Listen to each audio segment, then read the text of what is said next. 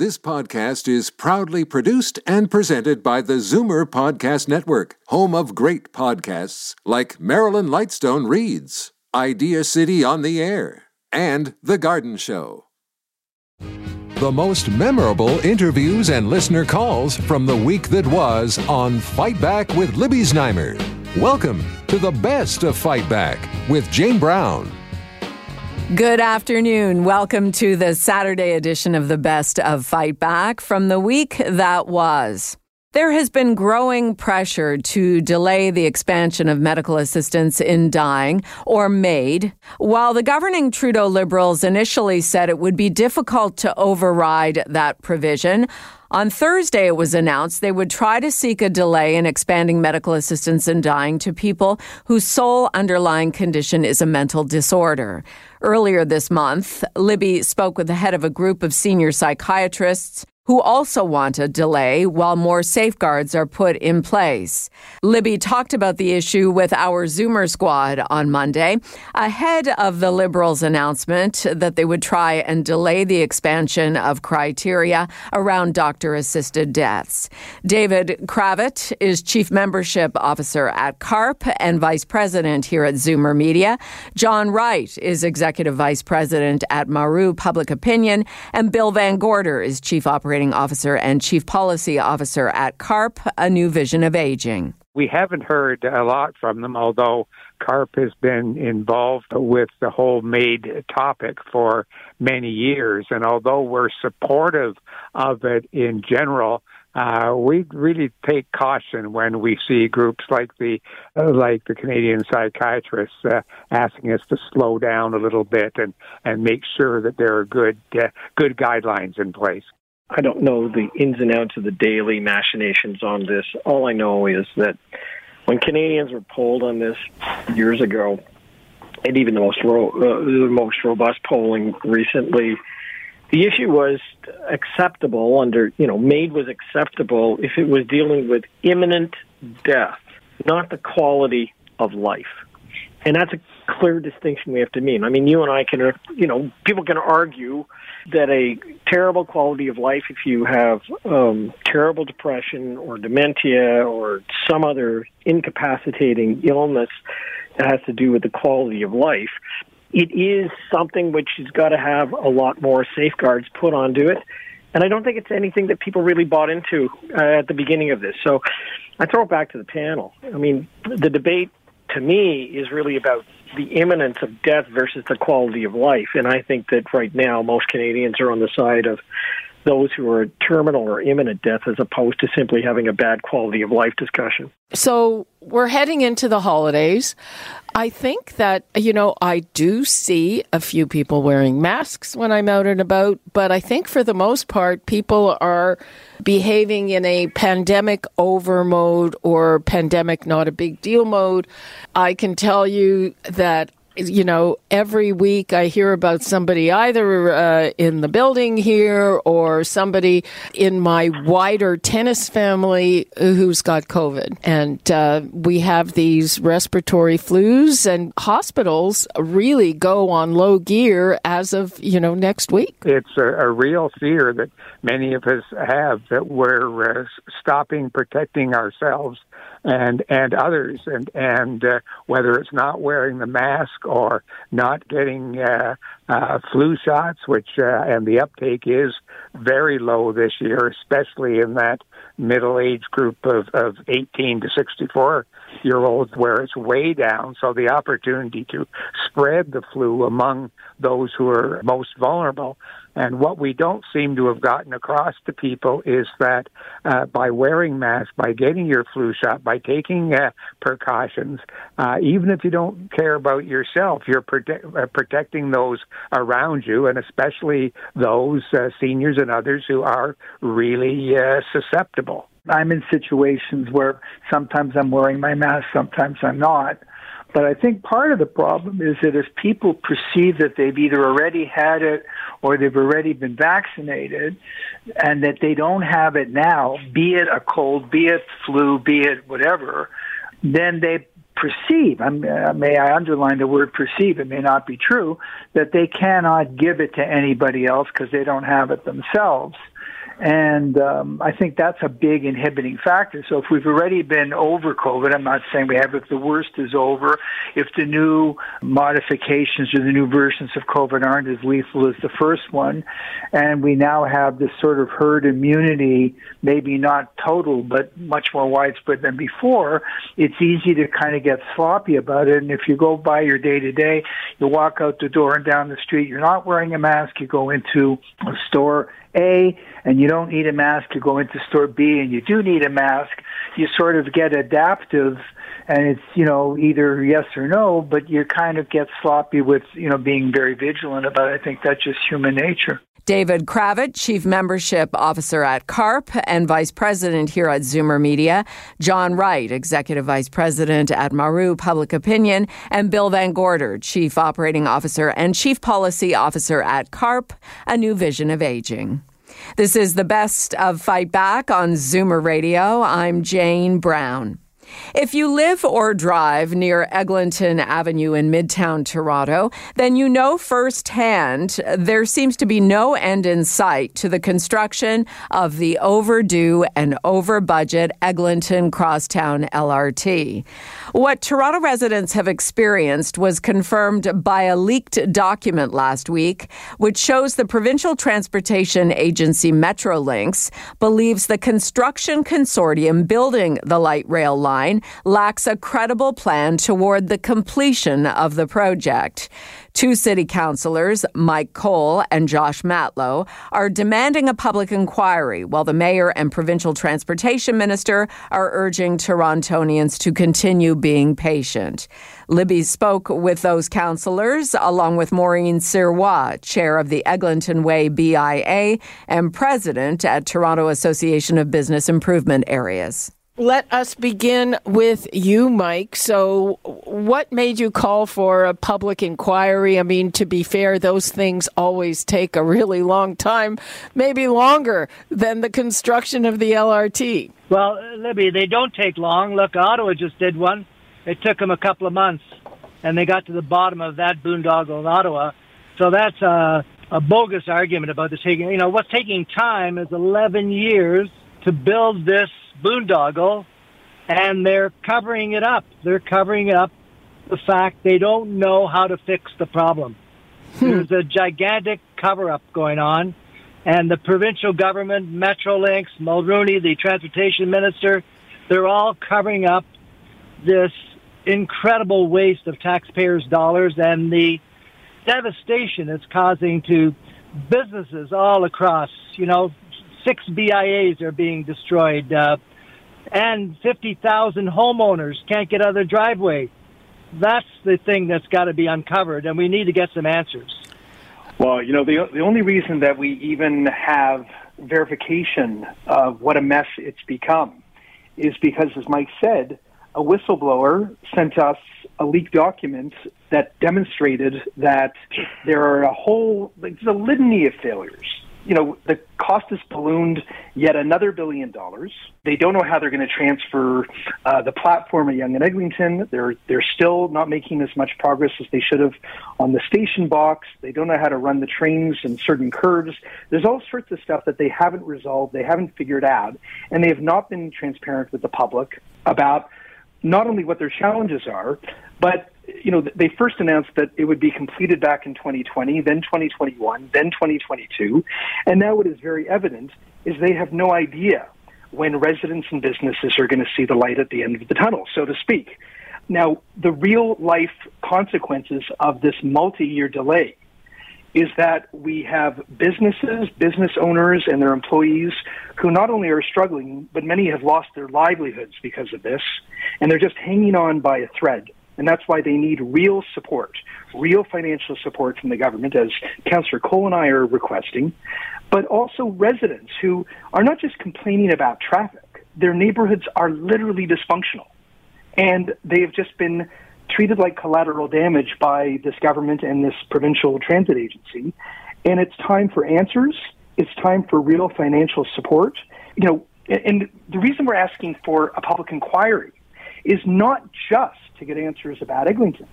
But we're also aware that the Ontario line, other provincial projects are about to be constructed.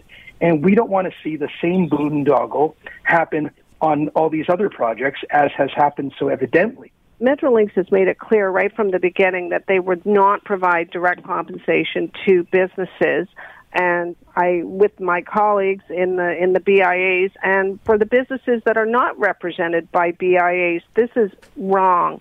There should be some direct compensation to the businesses who have suffered um, losses through the many years of this construction.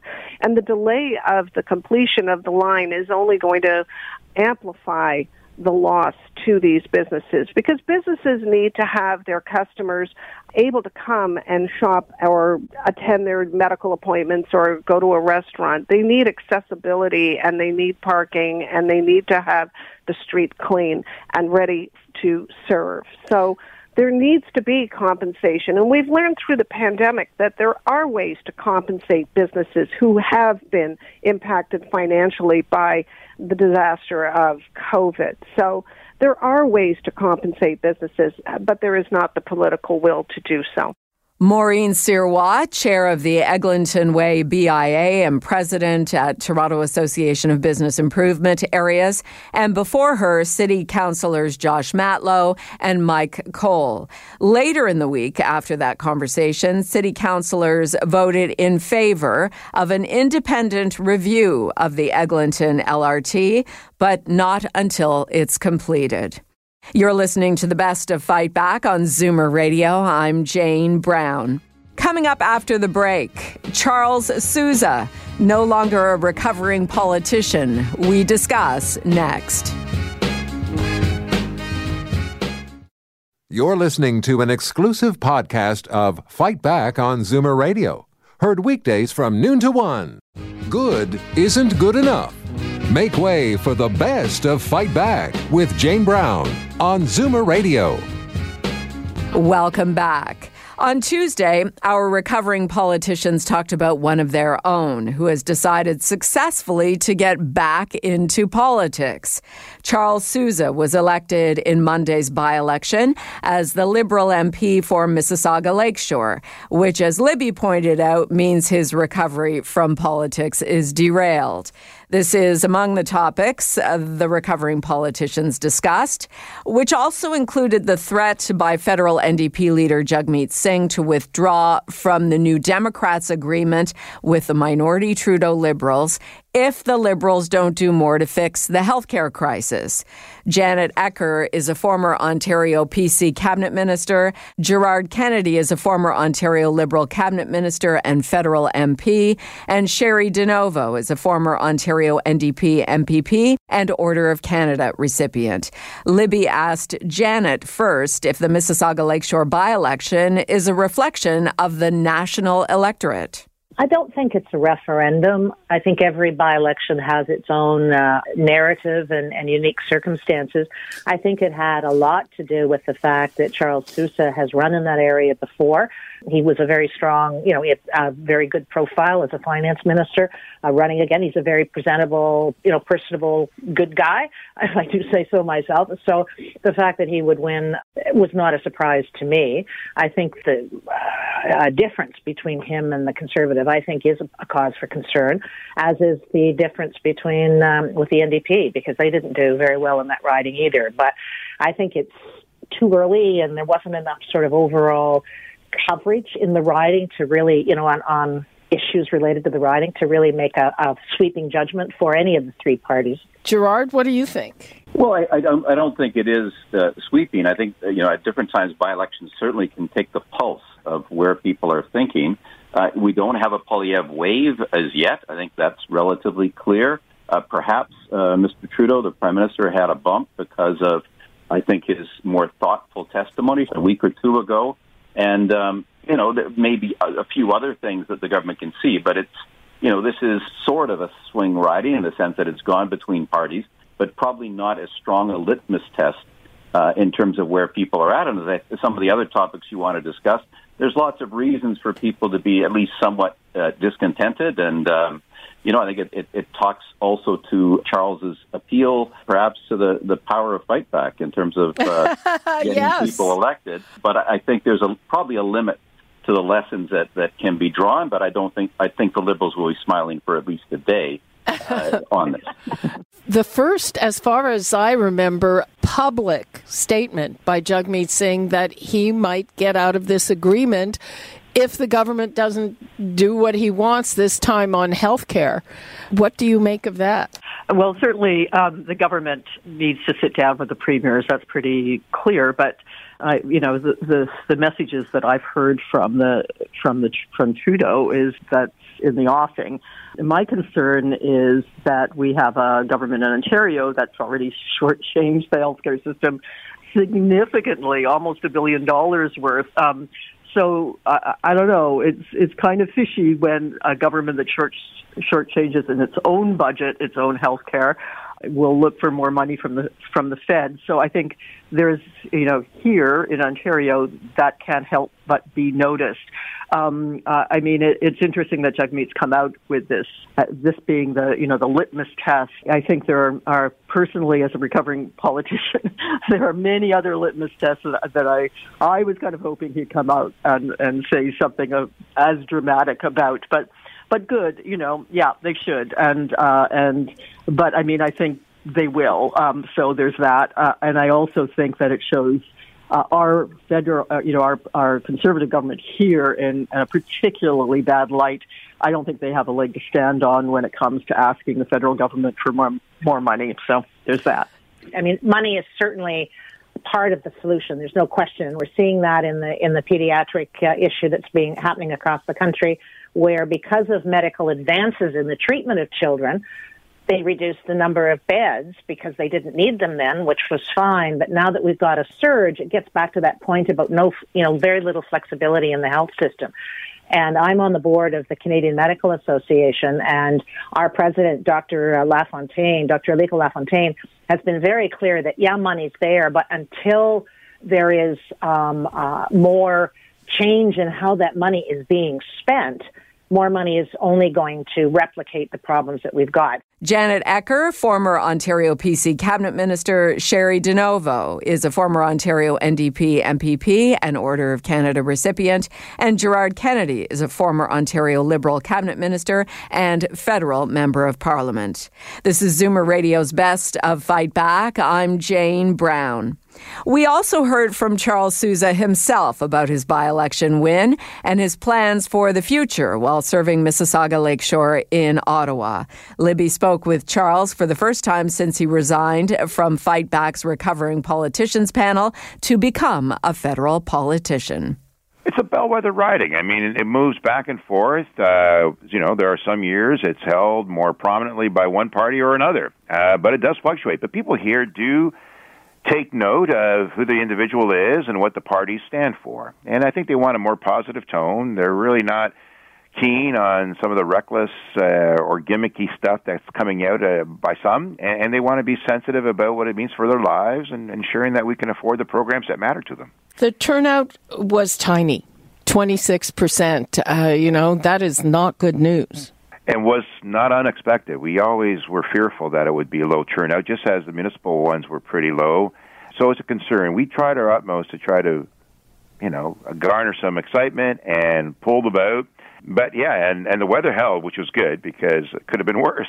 but in the end, uh, certainly the sample of the size of the people that voted is very telling in terms of a general election and I'm, I'm very encouraged by the outcome. The thing that everybody is kind of whispering about now is like, oh, does he have some kind of uh, promise or side deal with Justin Trudeau about some kind of job that you'll get when you get there? Uh, maybe something in the next cabinet shuffle. The priority now is for me to just represent the community. I'm not making any deals. I'm certain, you know, I've appreciated the uh, outpouring of support of members and colleagues. Now, I guess I can call them from the House over the last last number of months while I'm on your show, I was getting calls saying, "Hey, why don't you consider running? Why don't you consider running?" And and and that was very touching.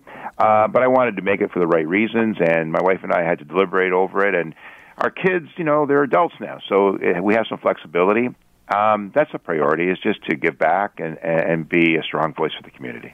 We know that rising costs in healthcare is a concern, and we want to make certain that people are served. And with uh, you know, with the dynamics of aging in our community even more of an issue. And so I think the provinces are certainly mindful of that, and, and the federal government's mindful. That's why they want accountability in terms of the transfer payments that they make to the provinces. I was calling for it as well, and we Nexus we we we appreciate that we want the monies to go to where the needs are most, and. Um, there needs to be accountability, and there needs to be changes in the way we serve. And I think on your program, we've talked a lot about that.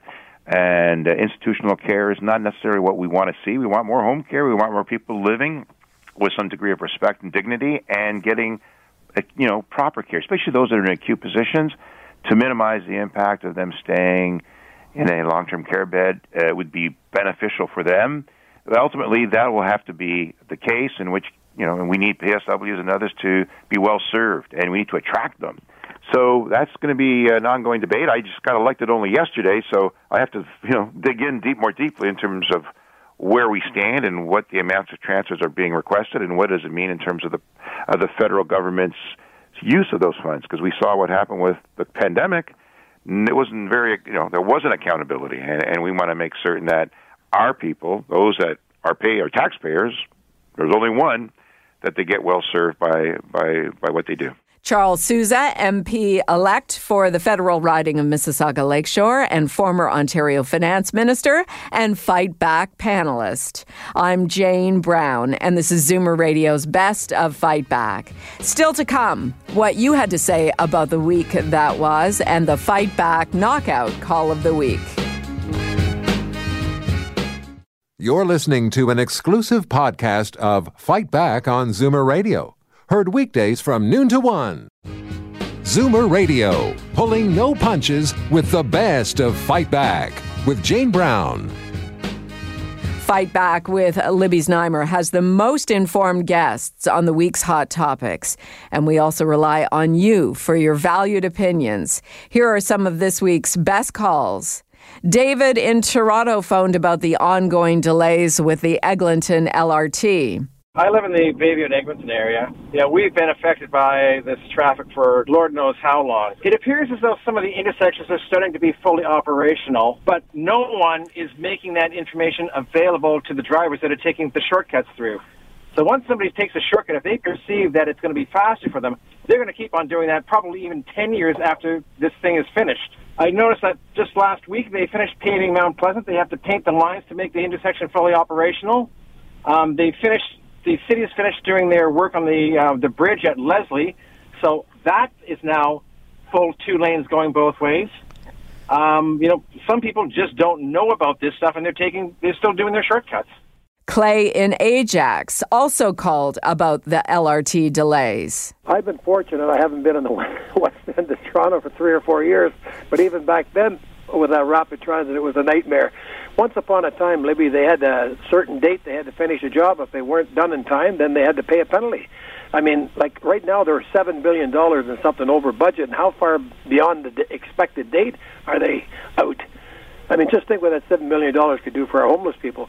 But I mean, it's crazy, and there's no there's no end in sight now, Libby. Barry phoned from North York in our segment on phone, email, and text message scams. I was on social social media a while ago, and they said if you take your once the call comes in, don't say a thing. You know, um, you press the asterisk sign three times or the number sign three times, and it messes up their systems. Is there any um, truth to that? No, I mean I've I've heard any number of different techniques for messing them up, up to and including an air horn, which I really wouldn't use recommend using in your house. Um, but truth of the matter is, there's no way to verify or validate that any of that technology works. They're all using different tools, and those tools are constantly evolving. And now, Fight Back's Knockout Call of the Week.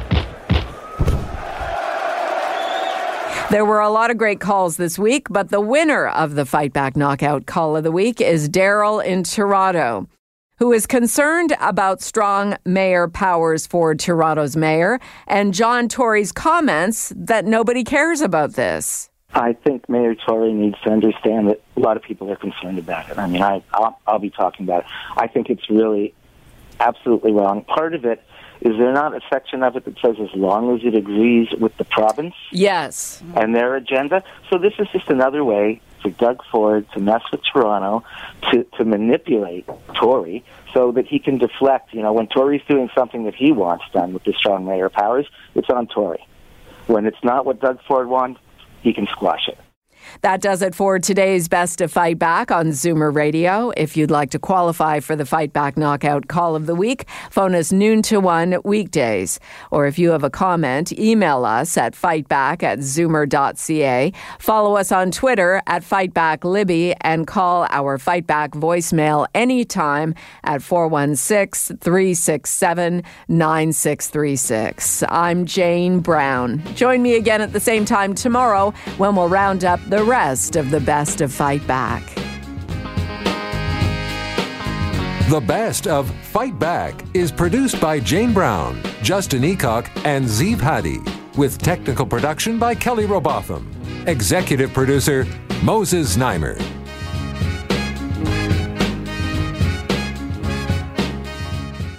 This podcast is proudly produced and presented by the Zoomer Podcast Network, home of great podcasts like Marilyn Lightstone Reads, Idea City on the Air, and The Garden Show.